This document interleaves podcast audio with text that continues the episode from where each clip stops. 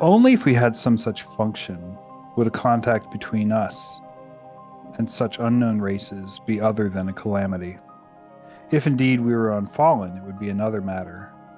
It sets one dreaming, to interchange thoughts with beings whose thinking had an organic background wholly different from ours, other senses, other appetites, to be unenviously humbled by intellects possibly superior to our own, yet able for that very reason to descend to our level, to descend lovingly ourselves if we met innocent and childlike creatures who could never be as strong or as clever as we, to exchange with the inhabitants of other worlds that especially keen and rich affection which exists between unlikes.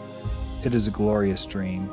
But make no mistake, it is a dream. We are fallen.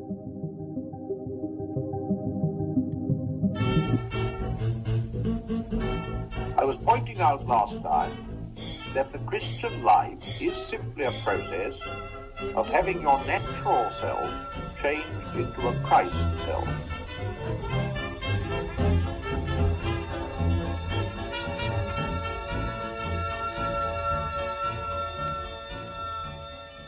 Welcome to the Inklings Variety Hour, where fans and scholars of C.S. Lewis, J.R.R. Tolkien, Charles Williams, Owen Barfield, maybe, and others discuss their works and lives. I'm Chris Pipkin, and with me today I have Jordan Duncan from the podcast devoted to Lewis's lesser-known writings, aptly named Lesser Known Lewis. How you doing, Jordan?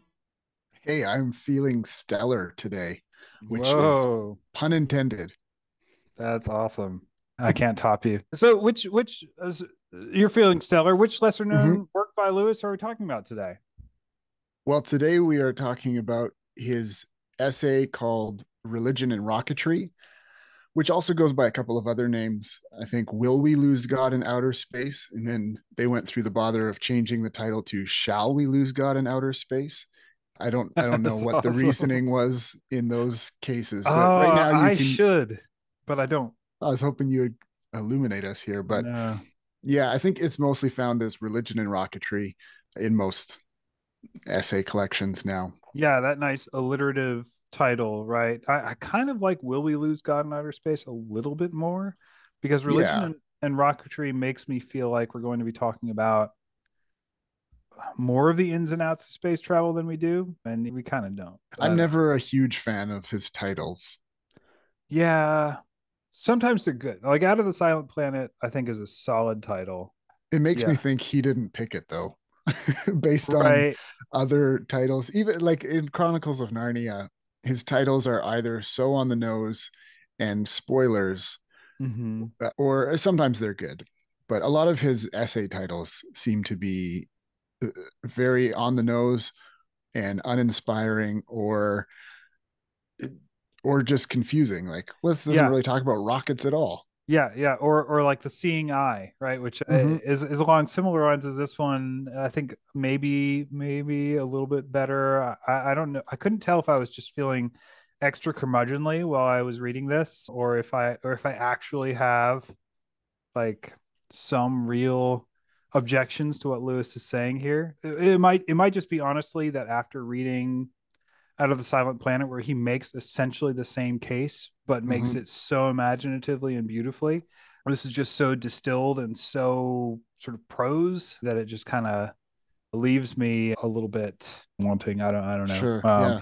um, it's it's definitely the you know he has those examples in meditation of the tool on the tool shed. No in the tool shed? Meditation in the tool shed. He talks about the difference between looking at and looking along. Mhm. and some scholar who i've forgotten which it is now has pointed out that he usually has a book looking at a subject and then he'll also write one looking along the same subject for example the abolition of man's looking at a subject and that hideous strength is the looking along version of of abolition of man and i think religion and rocketry and the seeing eye are the looking at versions of what out of the silent planet is looking along yeah. and i'm sure there's some other looking at writings he did on on the subjects from out of the silent planet but these two essays for sure yeah. are that Yeah, that's well said. Actually, uh, one of my first interviews, uh, Jason Baxter, Mind? the medieval mind of C.S. Lewis. Yeah, he talks a lot about that. He and he talked a lot about that in in our interview. It's such a really excellent book, and and it, I, I literally just started it today. it's so good. It's so good. Yeah, so Um, far so good.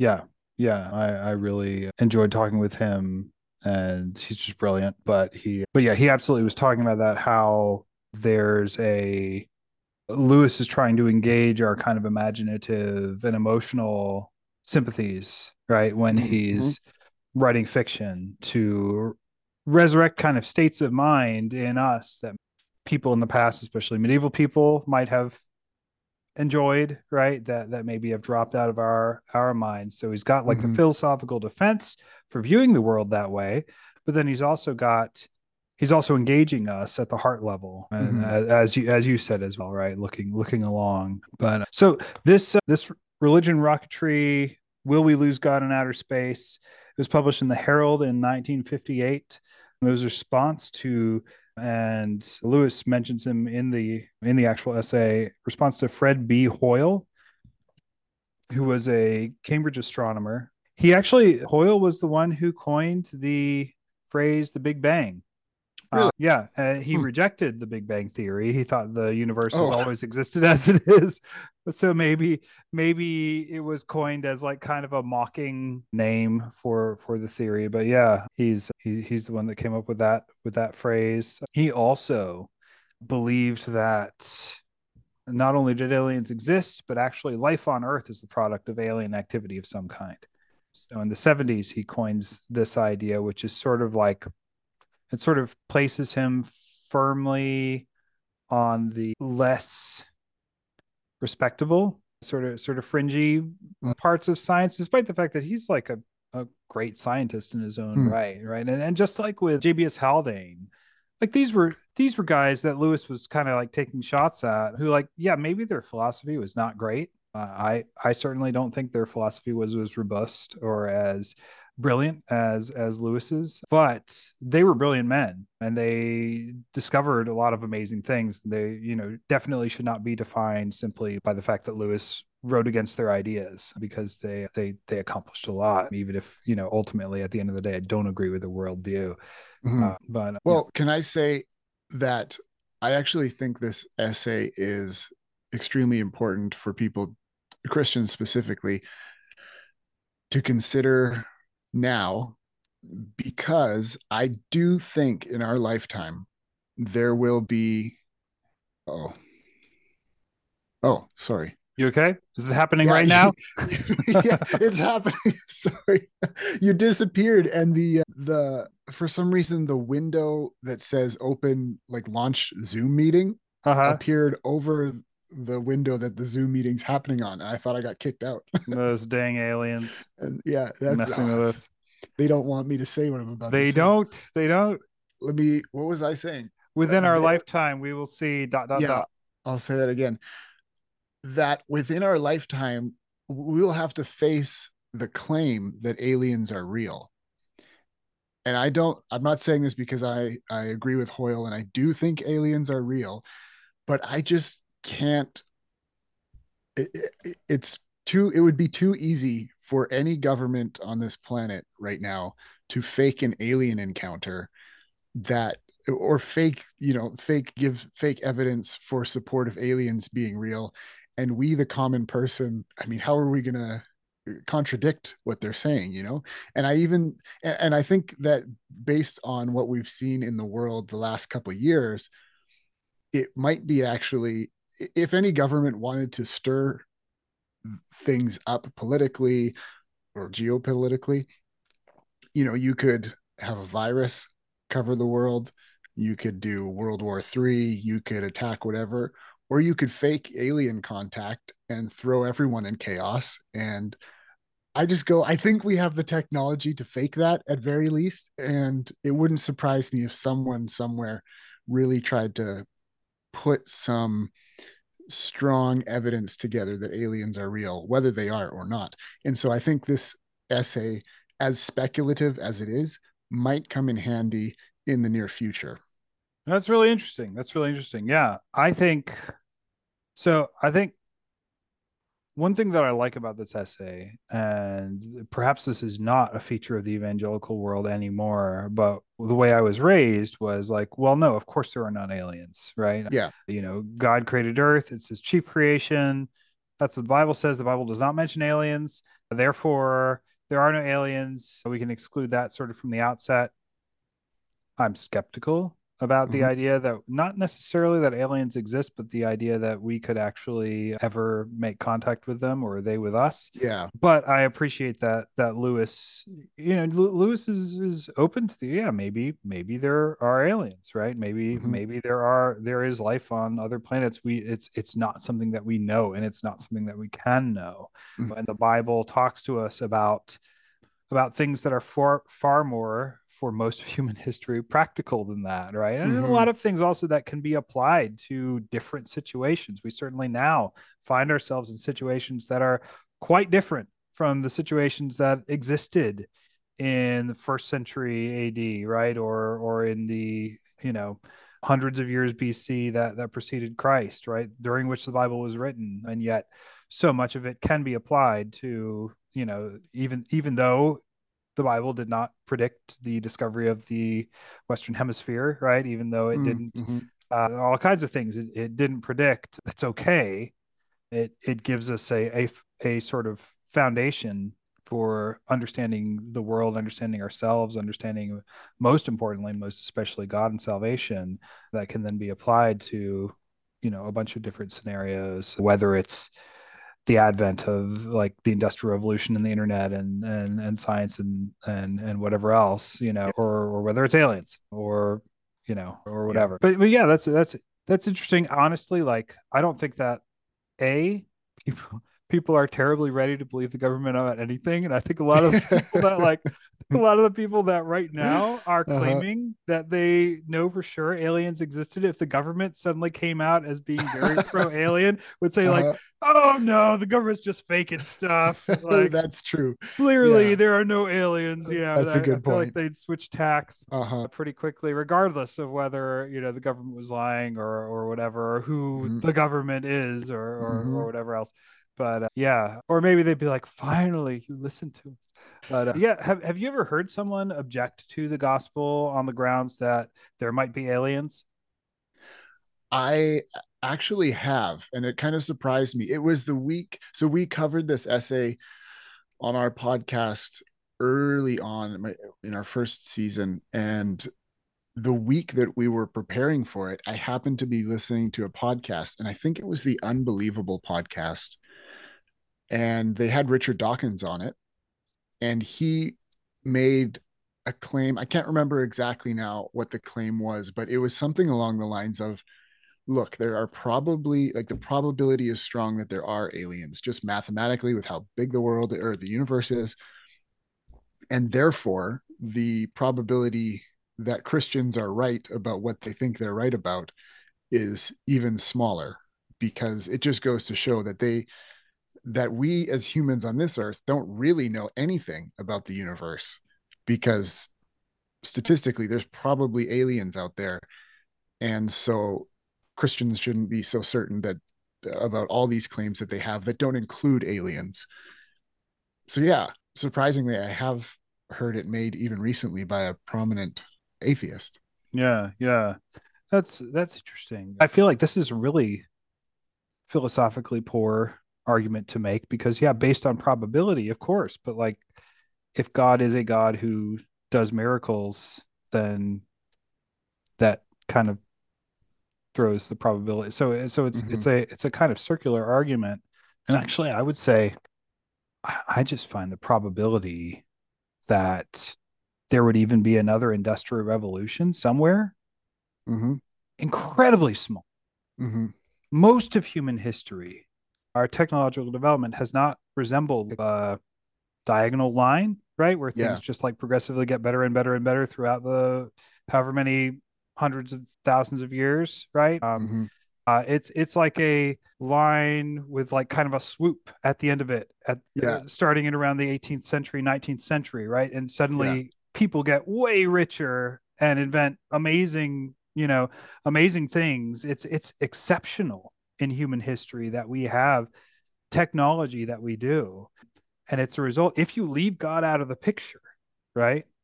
It's got to do with this incredible confluence of like weird, weird things that should never have come together, right? Both mm-hmm. both in terms of like people being allowed to freely experiment without you know, sort of governmental interference or even local interference from rulers. Capitalism is in there, scientific revolution, the industrial revolution, all, of these, all of these things kind of all sort of come together, and suddenly humanity becomes this amazing laboratory where where things just get kickstarted. Mm-hmm. And that happened if human existence is like 10 years, that happened yesterday, right? Yeah. I, I mean, it happened so suddenly that I just find it really unlikely that all of those factors would come together. Number one, that there would be life on other planets and that conditions would be right for life to occur on other planets, right? Again, apart from God. Mm-hmm. Um, and, and, number two, that there would be some kind of a thing like the industrial and scientific revolution. And number three, that intelligent life would have the kinds of minds, the kinds of like monkey minds that are constantly experimenting and constantly trying new things, mm-hmm. right? Maybe there would be some other way, right? That they would find their way into space or, or whatever else. But I just I find the idea that we would one day make contact with aliens and maybe I'm one of the fools that Lewis is talking about at the beginning of this essay that seizes upon new things as proof of their faith, right? Mm-hmm. Uh, one of the embarrassing people, but like I feel like that would, in some ways, probably more prove that there was a God than that there wasn't. I don't know. To me, mm-hmm. because mm-hmm. because the the odds are just so astronomically against you know, even in our own culture, the industrial revolution happening, to say nothing of like life and all these other conditions, uh, no matter how vast you make the universe. I don't know. What do you think? Yeah. Well, yeah, no, I think that uh, this essay is interesting for that reason because Lewis isn't overly concerned about whether there are aliens or not. And and rather he uses the opportunity of the discussion at hand to then talk about things that he thinks are more important or more practical. And he uses it to to even like you're saying maybe correct or expand our understanding of things because this argument whether it's from dawkins or whoever he had in mind is based on probably a poor version of christianity a not very well understood version of Christianity. And what's what's dangerous about that is that a lot of Christians don't have a very good understanding of Christianity. And so if if these critics come along and make these claims that there's a scientific discovery that disproves Christian belief, or if aliens do show up and then people use that as proof that Christianity was wrong, those Christians who don't have a, a, good enough understanding of what it is they believe will be will be yeah discouraged by that will be convinced that they were wrong. And lewis uses this hypothetical which is so far out there of are there aliens and what if there are aliens to then talk and help correct all of our understanding on what is it that we believe as christians and and expand maybe our view like you said, for example, one of the things he says is actually that would wouldn't that just prove that God is even bigger than we were imagining him to be? That it, it pushes our ideas of what God's concerned with beyond just humanity and the earth to oh yeah, there's a whole universe out there that he created. Yeah. Yeah. Yeah, that's that's that's well said. Yeah, so so Lewis is saying, oh, okay, yeah, dur- during my youth, and, and you can see this a little bit in the problem with pain, right? I and other people, other atheists objected to the idea of God because the universe is really, really big and really vast and really, really empty, right? And, uh, and so we would say, okay, the cosmos is a really, really big place and we are teeny tiny compared to it, right? And it's, oh, if God were going to create life, wouldn't he kind of make life more central and bigger. Why this vast, cold, dead, empty thing? And and Lewis says, and now the argument's shifted ground, mainly because Hoyle has said that no, I think there probably are aliens. And suddenly people are saying, well, you know, it's a little bit arrogant then to assume that God, the creator of the cosmos, would come to Earth. I mean, do we really think we're such a big screaming deal? And uh, you know, that's that's that's either naive or it's or it's arrogant. Lewis says, well, this tends to be, you know, whenever there's a new scientific discovery of some kind or a new discovery of some kind, disbelievers and skeptics will seize upon it as proof that they're right. And Christians, often embarrassingly, will seize upon it as proof that they're right. And, and, and generally, like both sides end up being in the same place that they were before once we've all had time to digest it in kind of a more mature way just becomes confirmation bias, whatever yep. the thing is. Yeah. Yep. Yep. Do you think that's been true with most scientific discoveries as far as as far as you're able to tell? Hmm. Well, that's a good question. Because I saw like there's a I think there's an ongoing crisis of faith with respect to revolu- revolution, revolution too, but evolution. Yeah. Where, you know, starting in the 19th century, a lot of really thoughtful Christians abandoned the faith um, or or felt that you know science had kind of disproved God, and uh, and you still like among Christians especially that unlike Lewis assume that evolution means the Bible was lying, which puts them like kind of more in Dawkins camp in terms of their premises and presuppositions and things like that. But um, yeah, you still see this sort of like real hesitance and and anxiety about evolution more so than I think most people would have about aliens. I don't know. Yeah, actually that's a good that's a good point. I wonder if maybe maybe what Lewis is saying is true of the new discovery at the time it's discovered. So yeah, you know, Darwin comes out with whatever or Copernicus and those the Christians double down on what they believe and those who want to disprove christianity use it to double down on what they believe in that generation yeah but the but those discoveries actually do seem to have more profound effects probably in later generations like you're saying like it's still it's maybe more of an issue well I, yeah i don't know if that's true either because well, yeah, again, growing up, and maybe it was just the circles I was in, but like back in the 90s, creationism, evolution was a huge thing. But now it seems to be less so because I think more Christian theologians have been able to articulate that actually that's not actually so in, in the same thing that Lewis is doing here with aliens. Actually, it's not such a disruptive yeah. theory to Christianity.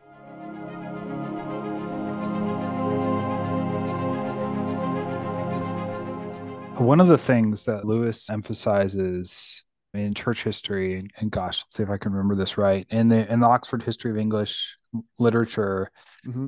I think was the one he emphasizes that it's not it's not so much discovering that the Earth went around the sun that that like blew everybody's mind, but rather discovering that there were imperfections in the stars, right? That it was not mm-hmm. this regular place where where everything turned at the same rate and where because because the way for so long like from the greeks on the way that the western world viewed the stars was this is how we this is this is what we use for reference to understand our own earth right? It, it tells us when the seasons are.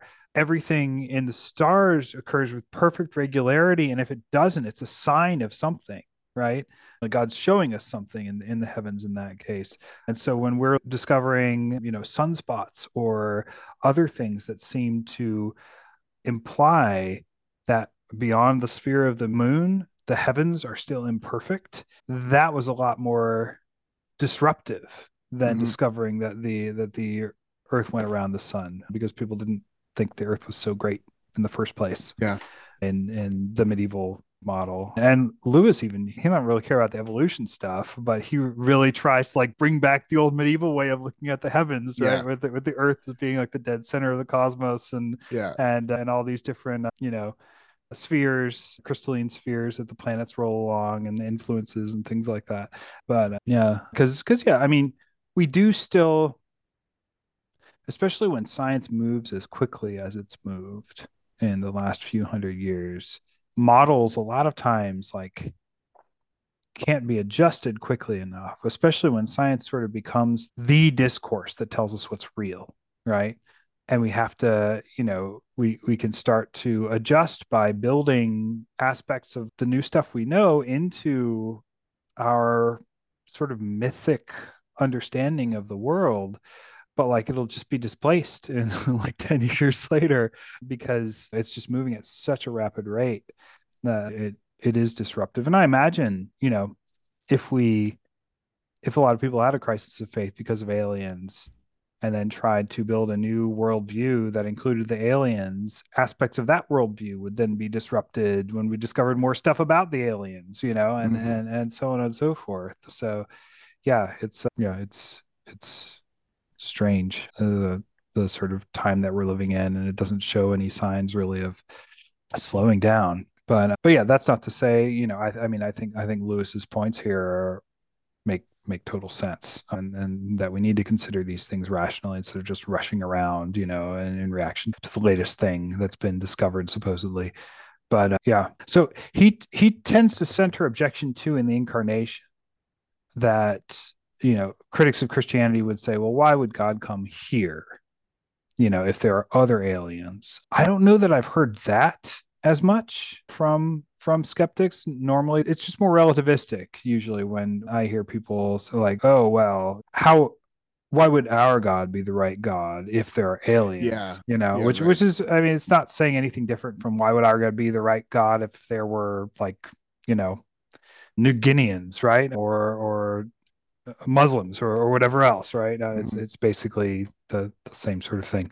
But but he's like okay yeah that could be difficult saying the you know the incarnation yeah still still happened here despite the fact that they're aliens if we knew the answer to the following questions.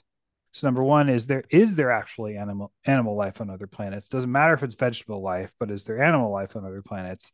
Number two if there is do any of these animals have souls like rational souls? Uh, and being kind of smart is not the same as having a soul right? As as as having a rational soul that you need to be able to apprehend what is good and not just mean like good for me or good for my species right? Which is which is similar of course to like the, these are the two types of good that Weston and Devine recognize right? Devine cares about good for me weston cares about good for my species but uh, yeah what what do you think about that do you think do you agree with lewis that being able to apprehend the good is what makes a soul a rational soul? I, I'm not actually sure what the right answer is there. I, I feel like I should know because I've read enough theology that I should have a really quick definition for you on what a Christian ought to believe a soul is or how to define it, but I don't. But I do think, at very least, if you go the route of scripture, I think he, he means whatever would be made in the image of God. Like that's what a rational soul would be or a spiritual being. Well, no, that can't be it either because angels are also rational souls. So let me get stick with Lewis then, at least, and we'll follow that trail. Again, he looks along this idea in Out of the Silent Planet when he talks about the hnau. And so, whatever it means to be hnau, I think is also how he defines rational soul or a spiritual being. But it is kind of an interesting thing that he would throw in that dig there because it sounds like Weston and Devine. Mm-hmm. Like you you pointed out, good for me, whatever means good for me, that's like Devine, or whatever is good for my species, that's like Weston. The danger there of what he's, I think, maybe got himself into is that you could say, okay, if if you're a human who just means by good something good for me that you're not a spiritual being or you don't have right. a soul or whatever but obviously yeah. i don't think lewis would would have carried that connection that far enough but i think he is it's like a warning a mm-hmm. warning shot to say look if you're if you're headed in that direction that's where you end up is becoming yeah. it, it's it's a similar thing to the whole great divorce um mm-hmm analogy, which is yeah. that if you head in this direction, you become nothing. You become a ghost. Yeah. You become, you've lost your humanity, really. Yeah. I guess. Yeah. yeah. Yeah, absolutely. When when Virgil takes Dante to hell, he says these are the souls who have lost the good of intellect. Mm. Right, that they have essentially, you know, lost their souls. Right, even though mm. they are souls, they've they've lost that which in them makes them reasoning creatures.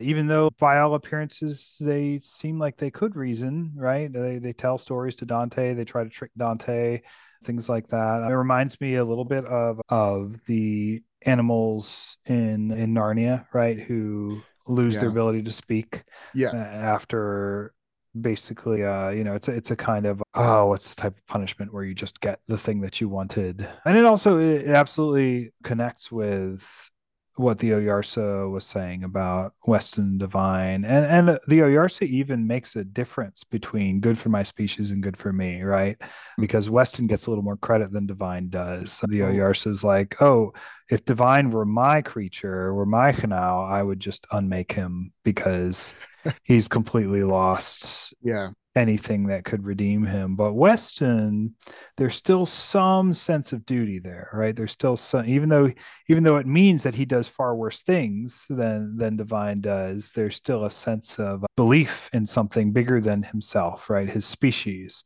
and yeah, but but they are kind of on this hellward path, right? And they both seem to fall into it in the course of the ransom trilogy, where they where they have lost the they've rejected that for which their intellect was made uh, to the point that they lose the good of intellect. But yeah, that that's again, that's not to say that we are able to judge that right in in this life. And the, these are these are works of fiction, and they're yeah. I, I think the image there is good, and even the word you just brought up, the unmaking of Devine, like how Oyarsa wants will and can unmake them, but just that um, that idea of becoming unmade. So you you are created as something. And then but you might be unmade. You might be uncreated. Like that's an interesting picture. And it just ties in i think with the there's a platonic idea about well it, it finds itself into christianity as well. I think it fits within orthodox christianity and lewis uses it. I can't remember how but i think it's in mere christianity the idea of becoming so we are, mm-hmm. but we're also still becoming, and we're yeah. becoming what what we are becoming is like Christ, or at least all humans have the ability to become like Christ. And yeah. I don't want to spoil the whole essay, but at the end of this, he talks about those things with value are those who are or might become sons of God. So just because someone's not a Christian or or even broader, not a spiritual being. The question is, can they become that? Yeah. But that that gets in a whole other rabbit. It opens up a different it can of worms. Maybe. Really does, really does, and it's it's probably going to be worth talking about because because yeah, Lewis's view of humans and their role in the story of sort of cosmic redemption is really interesting and original. It's it's by no means just sort of yeah human nature, like you're saying to Lewis, is not static, and neither is animal nature. And and he argues in the problem of pain that animals become more themselves in the presence of humans, or a lot of them do. And you also have, of course, in Perelandra, which we haven't gotten to yet in this podcast, you have the the lady Tinidril in Perelandra who treats the animals in such a way that they possibly are on the in the process of becoming not now but more intelligent right? The, the tame beast is the way that beasts should be in a perfect world. And and again lewis suggests the problem of pain po- possibly even in an imperfect world yeah. So, in order for aliens existing to pose any kind of threat to our faith, the questions are there actual aliens on other planets no, needs to be settled. Also, do these animals have rational souls? Also, if they have rational souls, are they fallen like us? Because if they're not, then there's no reason that God shouldn't have paid us the special favor of incarnating on earth and not on their planet because the incarnation of course it's not a it's not a compliment to us. It's like oh yeah those guys over there were so bad that god had to actually go and visit them in human form and die for them right? So it doesn't actually you know there's no arrogance in saying that that God in, in the incarnation and passion and resurrection favored us. If, if he favored us, it's not because we're better than those aliens or, or whatever else. It's because we're a lot worse. And the number four, if any of them have fallen, are they unable to be redeemed by what Christ did? And I'm not sure in this fourth point if he's talking about what Christ did on our world or like a sentence later after he mentions the capital P passion and the capital I incarnation, right, which would seem to refer to earth, he talks about, you know, well, couldn't God have saved them in some way that maybe we don't even recognize, right? And and and kind of their own sort of form of passion or incarnation or whatever else, if they are fallen. And and then that kind of goes into point number five is it really likely that if they're fallen they would have been denied whatever sort of redemption they needed? God does what he needs to do in, in the case of each you know each each person and each each race. So yeah points three four and five uh, do you have any thoughts about those? My first thought is just that i i have loved this ver- this line since i've read it which he says the divine charity is as fertile in resource as it is measureless in condescension. And every couple of weeks, that idea has come back to my head over the last mm. year since I read this. And it's yeah. just, it's a beautiful thing to meditate on and, and take away with. Yeah. For one's own relationship with the Lord, to remember that he's fertile in resource and measureless in condescension condescension is always that a strange i mean we, we think of it as a negative thing that someone would condescend to you but just that i mean that's the gospel that jesus condescended that god became man and lewis is just saying his his ability to get lower is measureless and that's what we see yeah. during during the passion week is this walk into jerusalem and then you know christ everything about the last supper. He takes his his robe off. He, he washes their feet. He and then he, the next day good friday goes to the cross and is tortured and all those things just measureless in condescension. It's a great great phrase and one of those lewis uh, turns of phrase that i think just sticks with you and is really really excellent. Comes out of this this lesser known work that i think should be more well known there's so many good phrases from obviously his better known stuff, but that's one that I love from this. But my second thought would be just the idea that he's raising here that perhaps uh, God's found a way to be incarnate or bring redemption to other worlds. And obviously he he does this imaginative supposal of what would it be like for the son of God to be incarnate in Narnia and we see that in Aslan. And the idea, I think in Perelandra we have a some somewhat of a carrying out of redemption being brought to to Venus through ransom. Yes, even, um, even maybe before the fall or as the fall yeah, is happening. It it well, it, I mean, it, it doesn't happen because ransom is there in in Perelandra, right? But so para so ransom is God's agent, sort of in Perelandra. One of the one of the things that said, and I know I'm not going to be able to find this, so I don't even know why I'm looking.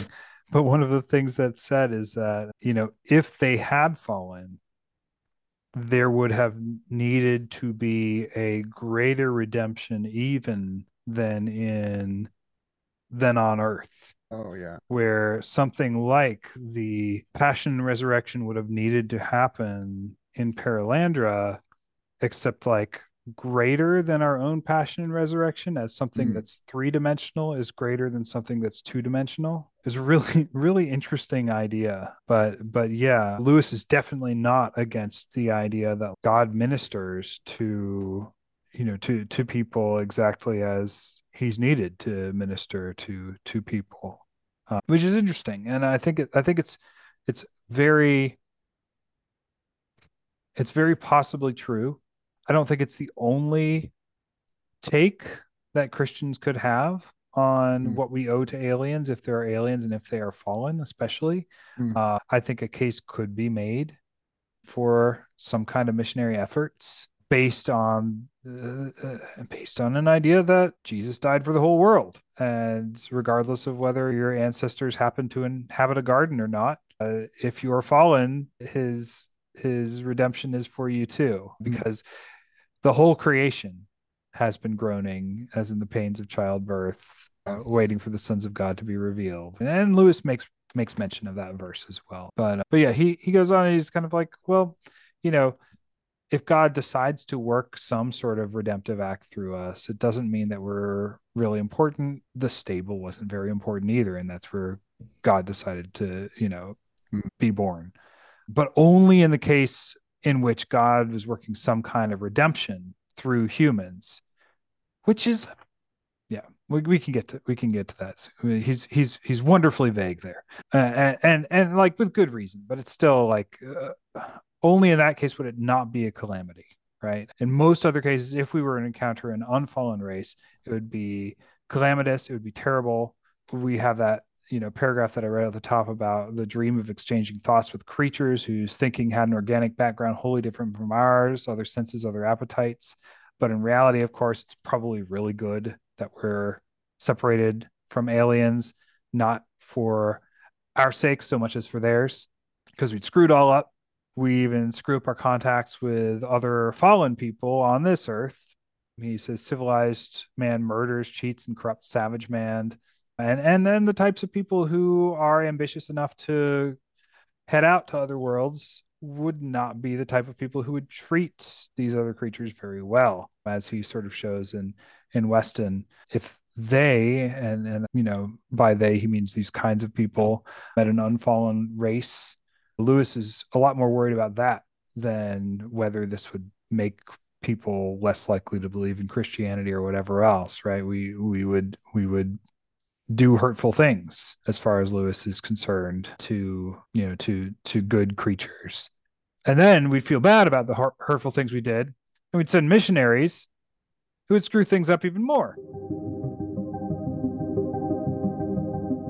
And it, it reminds me of of Ransom's concern about the hrossa, you know, where he's like, "Oh gosh, do I need to evangelize these these hrossa?" And and then he's like, "No, no, actually, they're evangelizing me. They they have a clearer idea of the character of God than I do, right?" And and that's kind of where Lewis sort of brings things, right? He's he's sort of like, okay, well, we need to decide right here and now that if that does ever happen, we need to be against all exploitation and all theological imperialism. It will not be fun. We shall be called traitors to our own species. We shall be hated of almost all men, even of some religious men. We must not give back one single inch. We shall probably fail. Let us go down fighting for the right side. Our loyalty is due not to our species, but to God. And he talks about like, you know, people with shells and tusks would still be our brothers if they're Christian, right? Or, or if they are unfallen in a way that other humans or not. It's spiritual, not biological kin- kinship that counts. And uh, yeah, and then he says space might might well be God's quarantine, and all that said, and, and thank God that we're separated from potential perfect aliens, and all that said, again, to come back to the initial point, not believing in God because aliens might exist is a little bit silly. If they did, it wouldn't be a theological problem. And you know, even Saint Augustine, when he's talking about because because like again, more things change the more they stay the same, right? This is a problem that the early church dealt with because the Greeks believed that there were monstrous races on the margins of the world and um, you know creatures that maybe were human and maybe not. It's where the monsters in beowulf were descended from right? Because the medievals got their stuff from the romans got their stuff from the greeks. So there's this lore of people with dog heads right? And in fact saint christopher in the eastern church was thought to have been a dog head a, a cynocephali who who was converted and and ended up being able to speak human language as a result of his conversion. So you know this these problems or problems like them of like what about like maybe rational people who are not really human? What about them? And are they objects of salvation? And, and augustine was just kind of like well we'll figure that out when we get to it. We haven't yet um, so like don't come to me talking about well what about the giants? Or what about the people with the really really long ears that fold them around themselves at night when they sleep? Or what about the people who only live by smelling apples? Or the people who only have one foot that they hop around on and shade themselves with which is exactly where lewis got the Dufflepuds from. But uh, yeah. But either way all these embarrassing ideas can't actually all be true all these embarrassing suppositions can't all be true at the same time. They mainly are going to disrupt our faith as hypotheticals because when we worry about all of the things that could go against ourselves, our, our faith being true, God's not going to give us grace to deal with those things because they're all hypotheticals. They're not real, right? It's only for the real that God gives us grace, as he, you know, as Lewis says elsewhere in the Screwtape letters. And there won't be conclusive compulsive evidence on either side because that's not what faith is about. It's not about, yeah, it's it's it's not about compelling someone to agree with you. So uh, so yeah, that's that's pretty much the the essay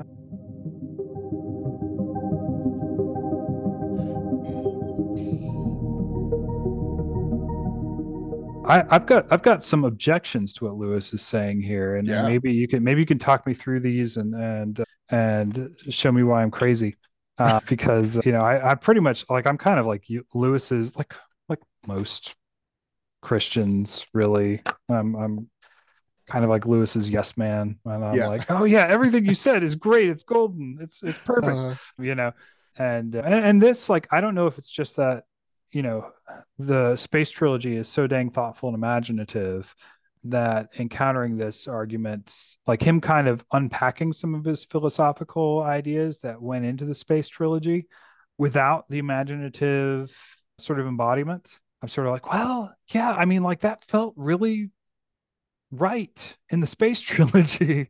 but mm-hmm. now that I look at the argument itself, I'm not so sure. Hmm. And I, I think I think really it hangs on his idea that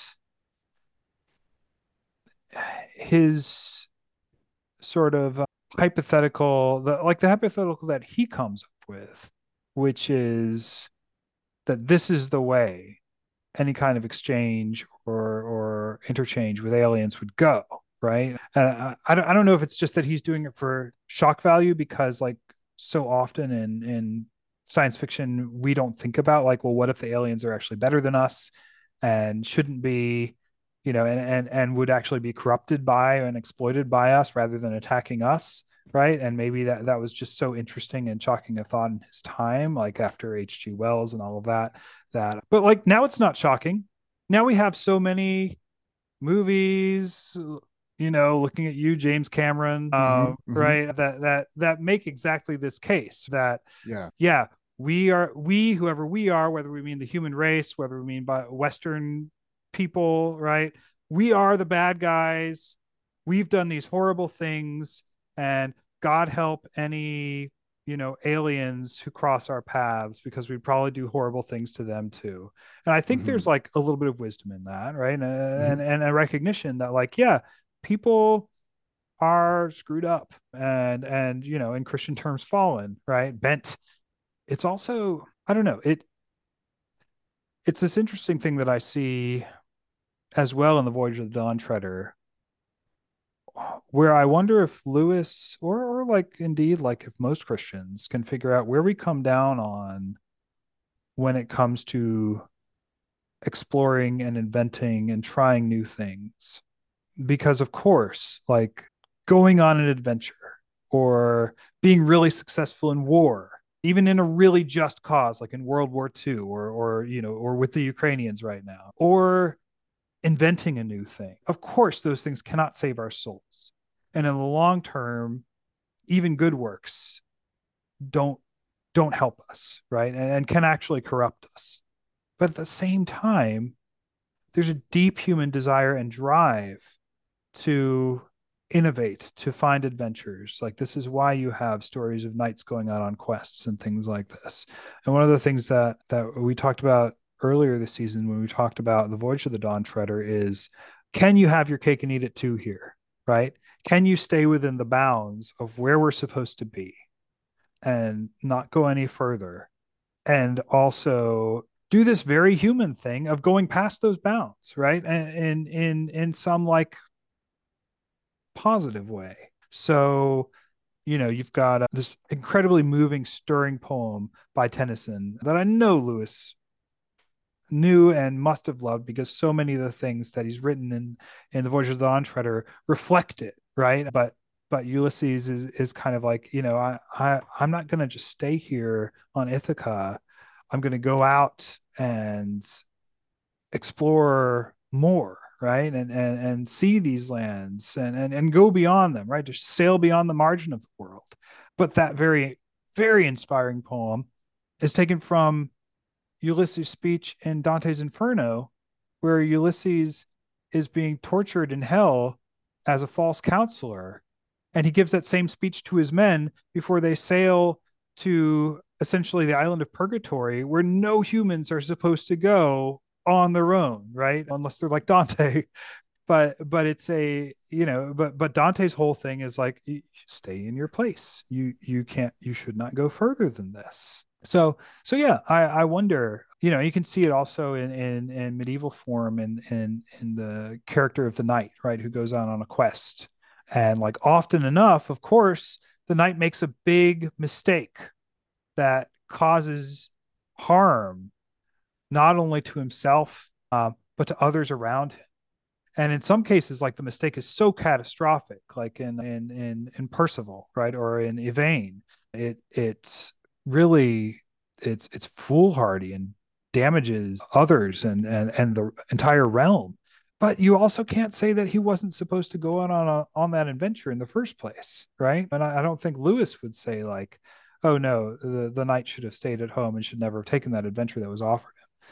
so I think there's a kind of dilemma here between deciding is going beyond the boundaries that have been set us in one way or another, not not necessarily by God, but just boundaries. Is that an essentially human thing to do? Because if it is, then it should find expression in unfallen versions of humanity as well, and not necessarily be wrong even when fallen humans do it in and of itself.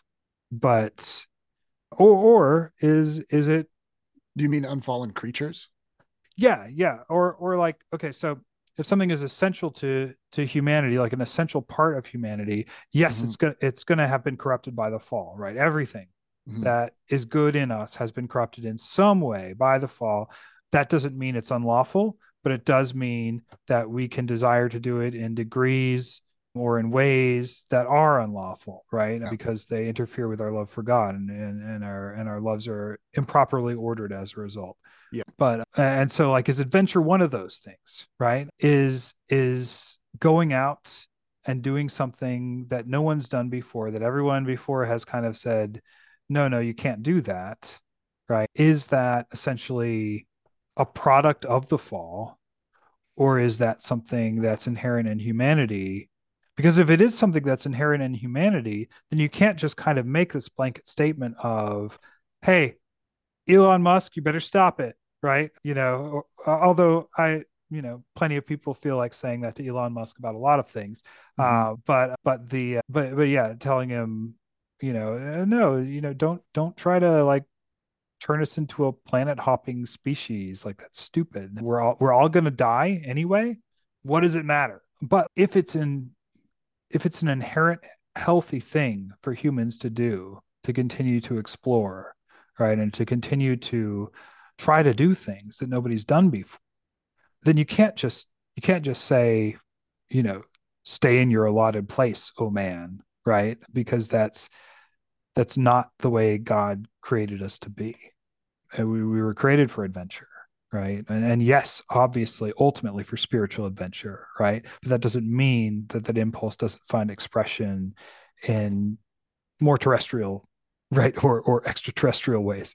But uh, yeah i don't know. Do you have thoughts about that dilemma or, or what yeah what we're supposed to do as humans? I think you've really well illustrated the the problem with it. The yeah, all all the possibilities of things to think through. That's I think that I think you're right that adventure is and exploration are part of what part they're good desires that are put in us for a reason. I think it's in the Proverbs that says that it's the glory of God to conceal a matter and the glory of kings to search it out.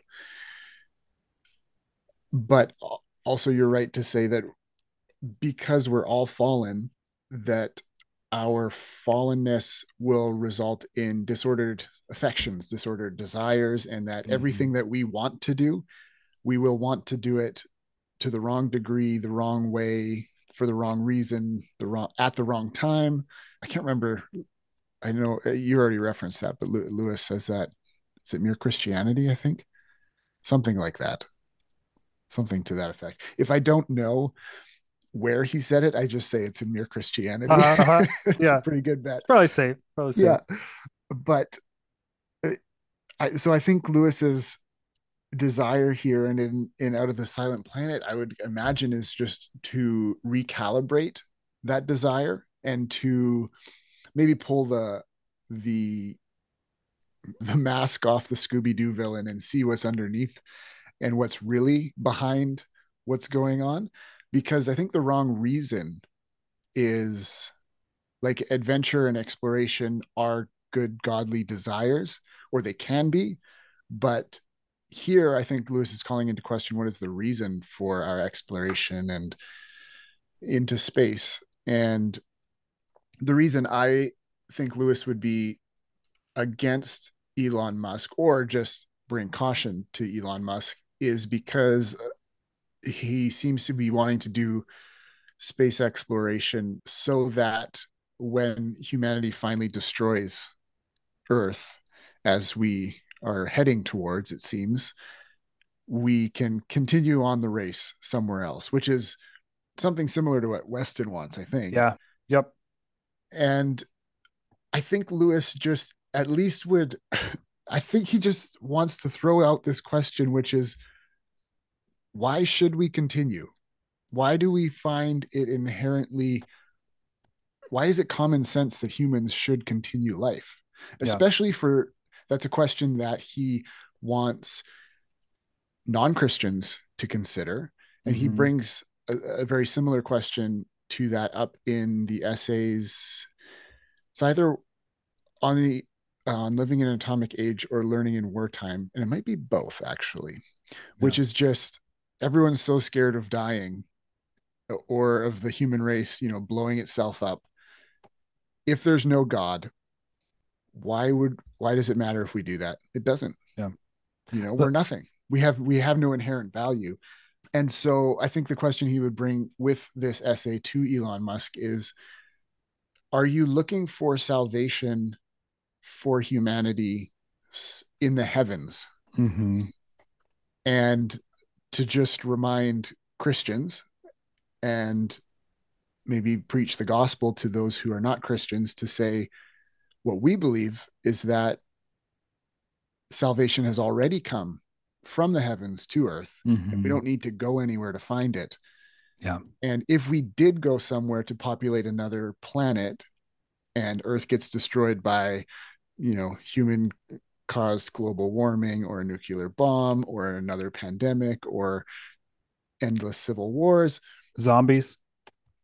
zombies i love that one and we go to this other planet and populate it the problem we're taking the problem with us because we're the problem mm-hmm. so the mm-hmm. problem mm-hmm. isn't here the problem is us we've yeah. got to look at ourselves and and question our motives and our desires and all those things so yeah that's really well put that's well said i have like 5 million different responses all of them all of them you know really not taking away from from the beautiful thing that you just said because i think that's i think that's right on. There's a novel which i have not read all of because i don't know if it's it's possible but it's it's one of the oldest novels in in chinese really? called journey to the west. It's about the search for the buddhist scriptures and it's this mythical like by the time this is written down in the 16th century. I'm going to get in trouble because I teach this, but I forget when. But by the time it's written down,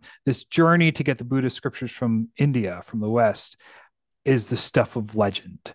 Mm. And not only did this reincarnated disciple of the Buddha undertake it, but also a little like pig demon guy, a monkey king, uh, a, a kind of troll dude, uh, uh-huh. a horse that used to be a dragon. Oh. They all go with him. It's kind of like the Wizard of Oz. Yeah, uh, they Sounds have like lots of movie. Yeah, they have. I yeah, I would not be surprised unless I, I, think Disney is probably far too afraid of offending the Chinese. But otherwise, I'm sure it would be a movie. But it's hilarious. It is a funny, funny novel, chiefly huh. because the star of the novel is this monkey king guy named pilgrim who becomes a, a buddhist but becomes a like he starts out as stone. He becomes a monkey and then he realizes that he's going to die one day and that there's no point being the monkey king if you're going to die one day. So he learns taoism which at that time was thought to be able to make you immortal if you advanced high enough. He becomes mm-hmm. an immortal. He ends up in heaven and then like even in heaven he's still scheming right? He hmm. can't stop like his little monkey brain cannot stop trying to find a better deal right? And and and this results in him getting punished thrown back down to earth buried under a mountain for 500 years at which point he joins the party of of people like journeying to the west right but but part of the you know part of what you were saying there made me think of that because there is something however happy we could become and however fulfilled we could become i feel like there would still be something in us that like wanted to tinker with it you know like, sure like yeah. i mean it's the garden of eden problem right all, yeah. all over again and i uh so so that's that's that's one thought and i you know i i realize that like that doesn't present any real problem to you know to the idea of heaven and to the idea you know it's it's just kind of like oh i don't know how this would work but i believe that it would somehow right?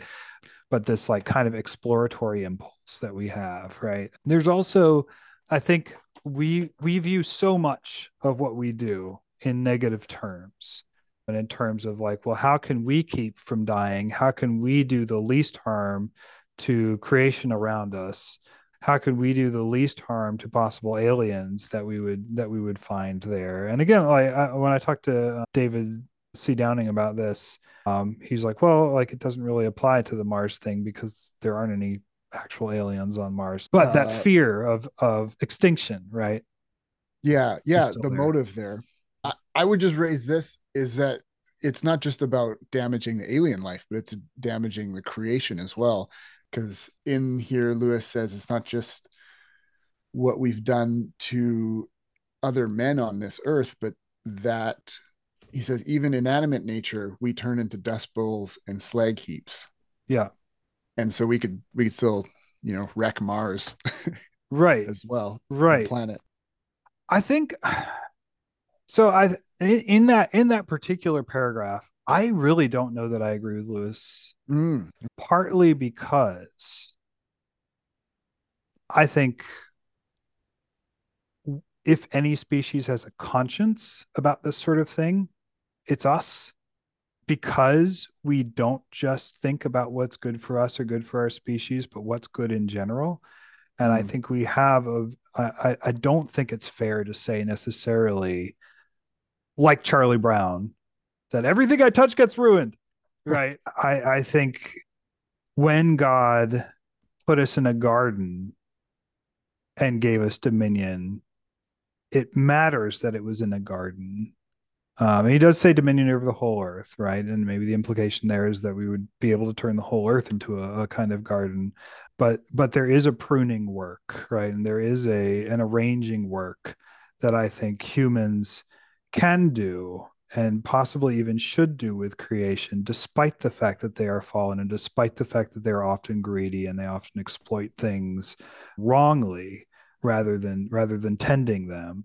And I think you know the environmental movement itself and the incredible traction that it's gained in most of the developed world is is is kind of to me proof that again i'm finding all these like proofs that you know for christianity and whatever you know but it, it's proof that in some ways um, not only are we set above creation in some way so that we feel it as a kind of blasphemy when we destroy creation we we don't get we don't get really we don't get upset with like a you know dog or something for you know digging well we do when it's our yard but but but for for, for destroying creation right but uh-huh. but we get we get upset with other humans and with ourselves because i think we have some kind of sense in us that we are meant to be stewarding it and that we are not just another animal in creation, right? We're not just a part of creation, even though we are that, but we've also been in some way set over creation. So that like I don't I don't know that it would be that would be a terrible thing. I mean, from what I've been able to see, Mars does not from what I've been able to see, from what I from what I know, Mars doesn't have organic life. Full stop, right? If we assume that organic life is better than inorganic life. I'm sorry, there's no inorganic life. If we assume that organic life is better than no life, right? Mightn't it not be a worthy thing to bring life to a planet that does not have it? In the same way that it is a worthy thing to write a book, right? Or write a poem now we can say like, oh, I'm destroying this piece of paper, or you know, I really should be praying instead of writing this thing, or or whatever else. But we create because God created it, and we're made in the image of God. And and I don't think it's necessarily setting ourselves up as gods to try to, you know, to try to make another world beautiful in some way, right? Or or and and the fact that we've often done poorly on this world and i think especially modern architecture to me bears witness to to the fact that we don't care that much about beauty anymore but i think we've had some successes too and i, I think like lewis in making his point which i think is a worthwhile point to make and to consider i think he kind of shortchanges the degree to which god still works through people as messed up as we are. And and you know and he worked through ransom in the space trilogy right? So i think so much of our discourse is oriented towards fear and towards oh what if we screw up you know it'll be uh, and and we just there's no point even in trying to do great things because we're going to screw up. And anyway it's not going to save us from extinction or from death. But maybe the impulse to do that to do those great things isn't to so much like make ourselves immortal right? Although a lot of times the desire to do great things and the desire to make ourselves immortal are pretty closely entwined right like in gilgamesh like that's it's kind of like the same thing right like gilgamesh finds out well no i couldn't prolong my life indefinitely but i could build these city walls right but uh, you know to quote from tennyson Death closes all. But something ere the end, some work of noble note may yet be done, not unbecoming men that strove with gods. The lights begin to twinkle from the rocks, the long day wanes, the slow moon climbs, the deep moans round with many voices. Come, my friends, tis not too late to seek a newer world. Push off, and sitting well in order, smite the sounding furrows, for my purpose holds to sail beyond the sunset and the baths of all the western stars until I die. It may be, and, and this is very Reepicheepy, by the way. This isn't just necessarily Ulysses in hell, right? It may be that the gulfs will wash us down. It may be we shall touch the happy isles and see the great Achilles, whom we knew. Though much is taken, much abides. And though we are now not now that strength which in old days moved earth and heaven, that which we are, we are, one equal temper of heroic hearts, made weak by time and fate, but strong in will to strive, to seek, to find, and not to yield. And again, that's totally a lot of that is carnal, right? A lot of that is fleshly, a lot of that is pride. But I think there's something there that is redeemable. And I think there's something in that attitude that is not so much like oh man, we just gotta like stay one step ahead of death, but rather like let's do something good for the sake of doing something good because that's the way people have been made. And i think i think that's you know that doesn't necessarily mean you go and like enslave groups of people on other planets right? Because that's not good. But it might mean bringing life to a barren planet right? And and yeah like granted like we would not create a utopia and the harder we try to create a utopia the worse it would probably be i think. There's a possibility that things would not necessarily be awful if if we were to go to another planet or or even like honestly even if we were to go to another planet with other creatures it would be a lot dicier it would be a lot trickier i think a lot more secular people unlike in lewis's time I think a lot more secular people would be like, no, no, no, no, no, you stay well away from that planet and let's make laws that nobody goes there. Right. And I think Lewis is probably wrong to anticipate the secularists saying, like, yeah, let's go extend humanity and kill all those, you know, people so that we can live on or, or whatever else.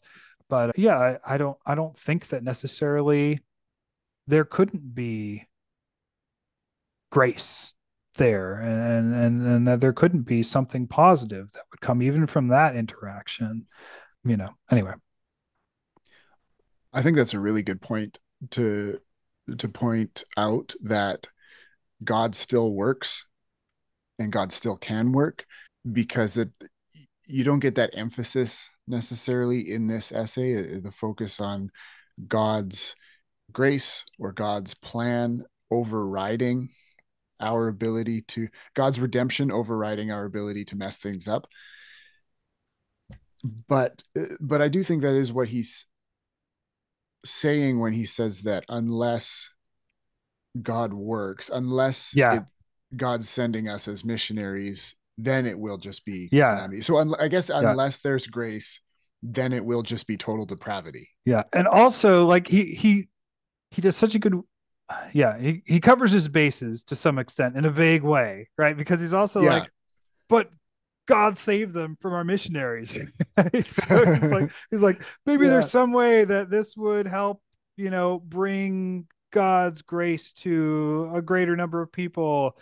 But, you know, if we were to just send missionaries, that would not go so well because presumably God's provided for some way for them to be redeemed apart from us. Even though, like in Perelandra, it was the devil that was going through Weston to to Perelandra, and I guess you know to be fair, it was it was also the Eldila that sent ransom to to to sort of save the day, but but God working through humans right mm-hmm. there.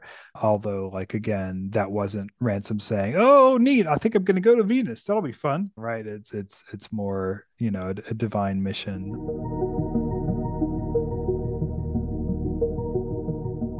Okay, so here's a hypothetical, a further hypothetical that I think might be worth thinking about because the the analogy that he draws is between he's drawing kind of an analogy between all the bad things that Western European colonists have done, right, or, or, colonialists have done in in various places throughout the world, right, and what humans might do to aliens, right, and in that analogy, you can see it very clearly in Paral and not Perelandra, but in Out of the Silent Planet as well, right, with with Weston talking in pidgin English or pidgin Malacandran to uh, to the Malacandrians, and and he's kind of he's kind of like, well, just you know, just look at what we've done to these other people, even on our own fallen world. It, it would it would also be a big mess if we tried to go to these other planets especially if there were unfallen people there and they were less powerful than us and I, I you know that's all that's all fair except like i think when we look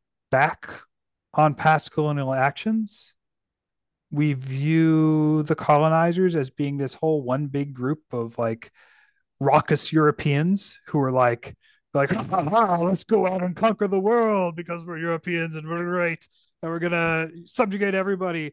But actually, like, it occurred in the context of of this intense competition between these different powers that that viewed themselves within Europe as essentially as far apart from one another as they could be. Like the Spanish were not the English, were not the French, right? We're not the Portuguese. And it was more of a oh shoot well if we don't get there the spanish are going to come and take our country right because they'll have more resources than us and that'll be the end of england right so it's it's it's it's kind of similar honestly to the atomic bomb thing right? Like uh, we knew the germans were working on this we had to get it first right? Regardless of whether we misused it like the technology the reason we reached for that technology is because we were like well worse actors would would you rather have the atomic bomb in possession of the nazis? Not me right? Yeah or, um, or ai right now is the yeah, question. Should we yeah. like if we stop doing it because it's dangerous someone else is just going to do it and then right. use it against us. Yeah yeah and and i mean i don't think that's entirely yeah I, I don't think that's an it's it's entirely incorrect right? And and maybe maybe i'm wrong there.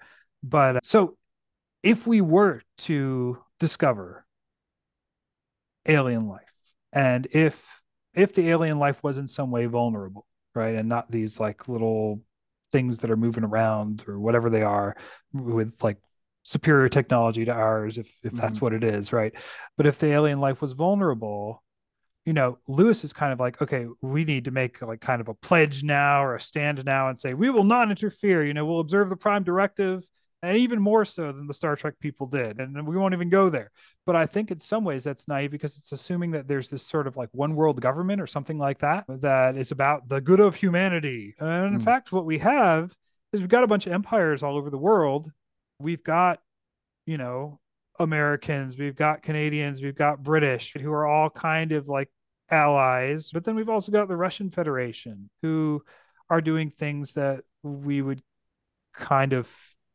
call into question morally. And then the Chinese as well, who have, you know, as far as we know, concentration camps and other creepy things going for them. And I don't mean to say the Chinese as though this is what all Chinese. I'm, I'm, i mean, the CCP, right? The the Chinese Communist Party. But if we were to find out that there's, you know, aliens on other planets, would it be the prudent thing to hold back and say, no, everything I touch gets ruined? If the Chinese communists and the Russians want to go up there and, you know, do whatever they do, that's fine with us. We're out. We've made enough mistakes. Mm-hmm. Or do we say, ah, somehow I suspect that Vladimir Putin and Xi Jinping do not have these aliens' best interests at heart. Maybe we should get into this space race as well and like go to these other planets and try to mitigate some of what we think the damage might be, right? Yeah. So I feel like in some way that's that's a more likely moral quandary that we'd face as Earthlings? What do you think the right call is to make there? I have no idea. Nobody's ever had an idea. And then and then yeah. we look back on it and we're like, oh man, those earthlings, they were terrible. Look at all the bad stuff they did. And it's like mm-hmm. they were trying to outcompete each other. Anyway. Yeah. Yeah, I just think that well, yeah, I think that is a different scenario than than he's has in mind here. Yeah and it's definitely one I think he would have loved to write another essay from that, going at it from that angle. Uh, yeah. Uh, because I think it's a whole another set of problems and, and issues and considerations. And I'm surprised he didn't because they had just won a war against Nazi Germany, right? Mm-hmm. like, like it's not like it was inconceivable that the Nazis would go up there and and you know and and and mess right. with the inhabitants first right but i uh, think i think maybe what he's what this the the occasion for this essay is those who are saying we should do it because we're the good guys and we have good intentions and he's critiquing maybe his own culture even to point out that we shouldn't feel so superior. Maybe even on the back of a world war where it's like we stopped the bad guys, we yeah. stopped the Nazis, those wicked people. He's going, okay, but that doesn't mean that everything we do is good. Right, right, right.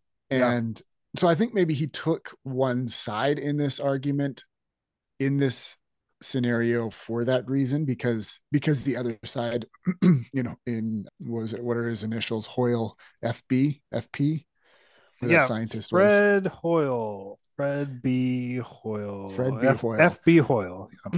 Yeah. Big Bang guy. Yeah, if he's saying, "Well, we should do it because we're the good guys and we'll be able to do good things," and and making that argument, I think Lewis is just bringing a critique against that one argument and saying maybe we shouldn't assume that it would be good for us to explore space or that it would be good for us to popular po- populate other planets or it wouldn't necessarily be good if there's other aliens if there are aliens that we are stronger than and they don't immediately kill us that's not necessarily all good either. And i think some of I- i would imagine some of our familiarity with what lewis is saying is because we're we're you know 80 years past this essay maybe not quite that much because this was a later one of his but things have changed to the point where a lot of people like you're saying some secular people would go non-christians would go to these other planets and say hold on we've got to protect these precious creatures and valuable creatures or this valuable planet and and the environmentalists would go and do that for mars. PETA might go and do it for the aliens. Mm-hmm. but I don't think Lewis, I don't think those ideas were as popular in 1958 when he Yeah. wrote this essay, or in 1938 when he wrote Out of the Silent Planet. right.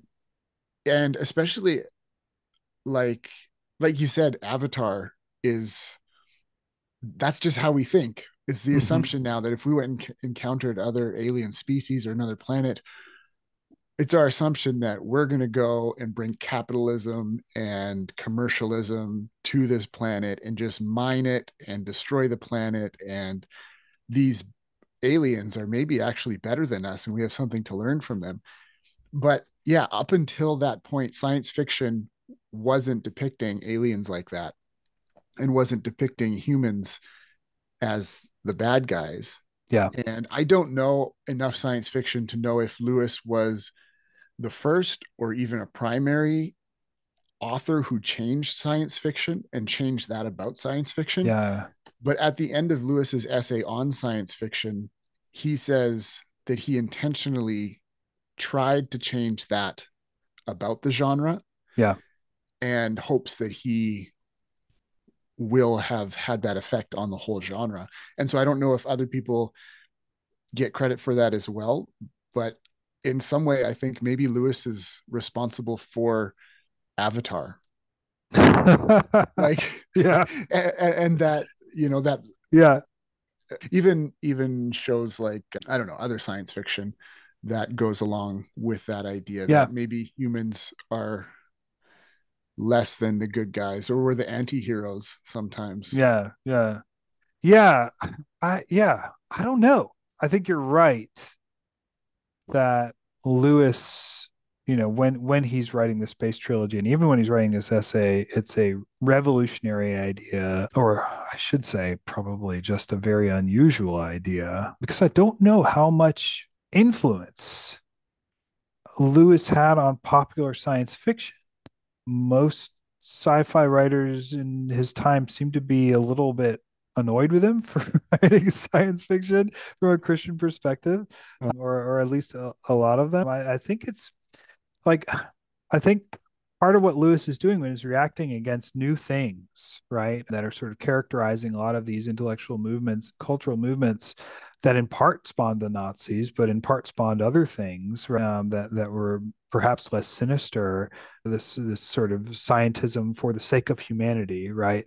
He's you know he he views this as the natural enemy of the faith right? Because it's it's such a such an important such a prominent way of viewing things. It's not at odds i think in a lot of ways with the british idea of empire and it's also not at odds necessarily with while a lot of it is i think communist rather than capitalist it's not anti-industrial. But Lewis himself is is pretty, you know, being a conservative, he's anti-industrial. He's also, I think, being Irish, and despite the fact that his brother is an officer in the Navy, he seems to be anti-imperial, which are both things that I think Western civilization through other routes, I think, and not all of them necessarily Christian or or, or even necessarily, I think, terribly good have have also sort of come around to that way of thinking so that like now like the main way that you could sell cs lewis to a non-christian is being like look he was all about the environment and he you know he he was anti-colonial you know just read his uh-huh. just read his books but i think insofar as both he and like whoever it was that influenced james cameron to do avatar however far back, right? That they stumbled on similar. I think truths. it was Pocahontas.